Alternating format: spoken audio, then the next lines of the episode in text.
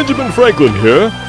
In the last episode, this time-traveling little blue house brought me to the year 1772 and the country of England, where oddly enough, I discovered what seemed to be my future self, someone else named Dr. Franklin.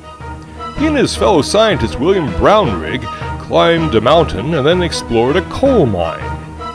And there, in this dark, mysterious tunnel, they encountered the same green people we escaped from in Boston. The only difference was, here in this coal mine, the green people were much more frightening. In fact, they seemed to have one single-minded purpose. We must eliminate the Doctor. From my rather safe vantage point, inside the Blue House, I could obviously see what was going on thanks to the picture monitor above the console. But I was mortified to hear what they wanted to do. And I was also at a loss as to what I could do. If this person named Dr. Franklin was indeed myself in a future time, I certainly didn't want any harm to come to him. But then I suppose I couldn't do very much from inside here, so I decided to venture out once again, and then figure out how I could save him.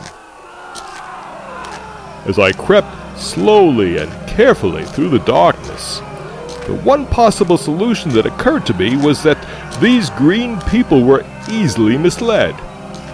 Last time I met them in Boston, when I announced the ship to England was leaving, they quite readily followed me out the door.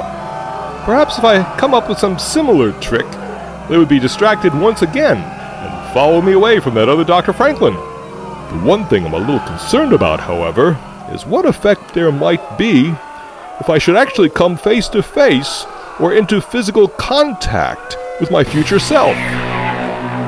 Something tells me there might be disastrous consequences for myself, my actual existence, and no doubt for the effects it would have by changing history. So whatever deception I come up with will have to be done out of sight, here in the shadows, where nobody can see me. What sound could I make that would be startling to these green people, but intriguing enough that they'll want to investigate? Aha! I have it! I'll imitate the unusual sound of that noble bird we all know and love, the symbol of democracy, the wild turkey of North America. That ought to be strange enough to stop them in their tracks and yet pique their curiosity. Well, here goes. And sure enough, the green people heard the sound, turned around, and began heading in my direction. Well, here we go again. I have to tell you though, I do feel a little bit foolish, running through the dark like this, making turkey sounds. But it's working! Now the question is, where do I take these green people so they won't be of any more danger either to myself or to the other Dr. Franklin and his friend Mr. Brownrigg? I could bring them inside the time-traveling blue house and perhaps drop them off somewhere.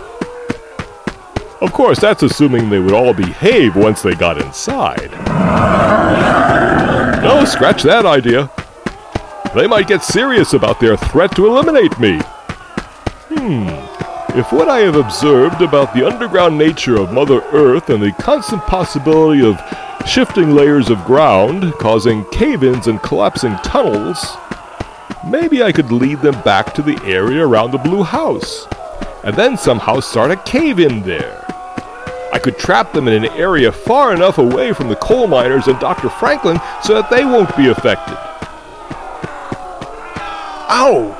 What is this that I just tripped over? Oh my word, it's a pickaxe, dropped by one of the miners. That's perfect.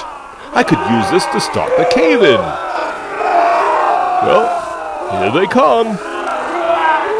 And there's the blue house. Now I could just manage to pry loose this beam. I think I almost have it. Come on, Benjamin, put your back into it.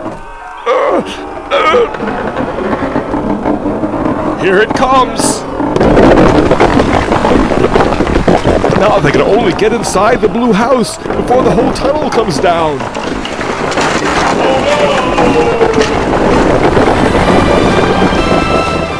Watch for the next thrilling podcast episode of Ben Franklin, Origins of The Doctor.